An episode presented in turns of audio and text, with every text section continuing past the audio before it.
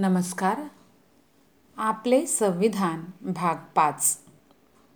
मूळ पोस्ट संकलन आणि निर्मिती नूरखा पठाण.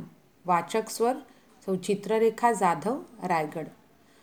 आपले संविधान भाग पाच. यामध्ये आपण पाहणार आहोत भारतीय संविधानाची वैशिष्ट्ये. भाग चारमध्ये सुद्धा आपण आपल्या भारतीय संविधानाची वैशिष्ट्ये पाहिलेली आहेत. आपण पुढे पाहूया. भारतीय संविधानाचे वैशिष्ट्य क्रमांक चार लोककल्याणकारी राज्याचा पुरस्कार. लोककल्याणकारी राज्य बनवण्याच्या दृष्टीने आयर्लंडच्या राज्यघटनेवरून रा राज्य धोरणाची मार्गदर्शक तत्त्वे घेण्यात आलेली आहेत हे आपण मागील भागात पाहिले. राज्यघटनेतील मार्गदर्शक धोरणांचा उद्देश व्यक्तीचा सर्वांगीण विकास साध्य करून कल्याणकारी राज्य निर्माण करणे हाच आहे.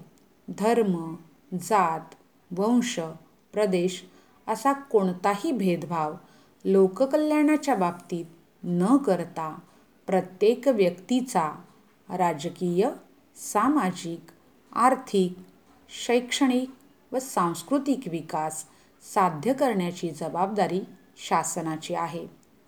वैशिष्ट्य क्रमांक पाच मूलभूत हक्कांचा समावेश.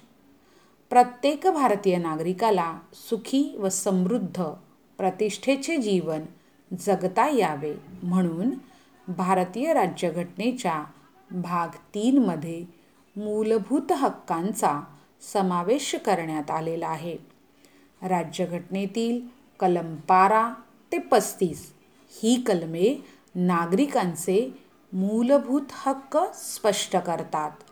घटनाकारांनी संविधानाच्या माध्यमातून आपल्या सर्वांना अभिव्यक्ती सं संचार व्यवसाय व असे बरेचसे स्वातंत्र्य बहाल केलेले आहेत.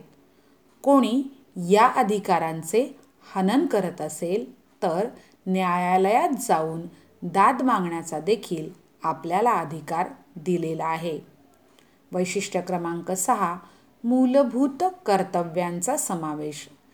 संविधानाच्या भाग चारमधील कलम एक्कावन्न क मध्ये आपणा सर्व भारतीयांची मूलभूत कर्तव्य विस्ताराने दिलेली आहेत.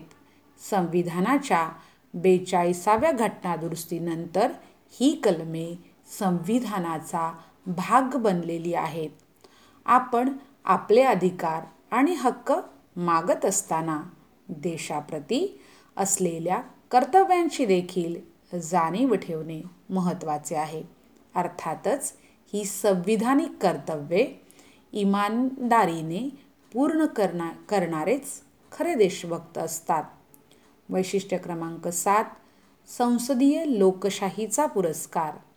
भारतीय संविधानाने संसदीय लोकशाहीचा स्वीकार केलेला आहे. संसदीय लोकशाही व्यवस्था कायदेमंडळ कार्यकारी मंडळ यांच्यातील सहकार्य व समन्वयाच्या तत्वांवर आधारलेली असते.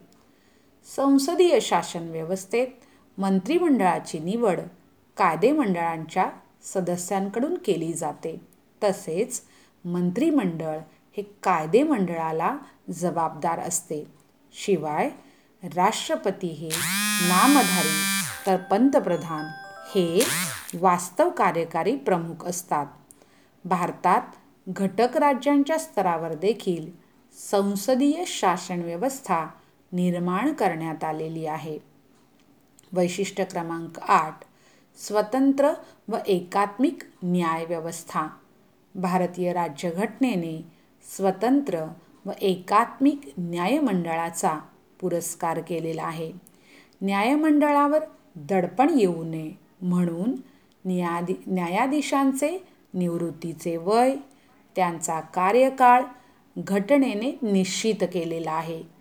विविध प्रकारचे न्याय मिळवण्यासाठी कोणत्याही दबावा दबावापासून मुक्त असणारी न्यायव्यवस्था निर्माण केलेली आहे. एकात्मिक न्यायव्यवस्थेच्या सर्वोच्च स्तरावर सर्वोच्च न्यायालय राज्यस्तरावर उच्च न्यायालय. तर त्याखालील स्तरावर कनिष्ठ न्यायालयांची शृंखला असते. या व्यवस्थेत केंद्रीय कायदे तसेच राज्य कायदे दोन्ही प्रकारचे कायदे अंमलात आणले जातात. अशा पद्धतीने या भागात आज आपण आपल्या भारतीय संविधानाची काही वैशिष्ट्ये जाणून घेतली. पुढील भागात या या बाबतीत आणखी वैशिष्ट्य जाणून घेऊया. आपणास विनंती आहे आपण ही संविधान प्रचार आणि जनजागृती मोहिमेत सहभागी होण्यासाठी जास्तीत जास्त लोकांपर्यंत ही पोस्ट पोचवा. धन्यवाद. जय भारत जय संविधान.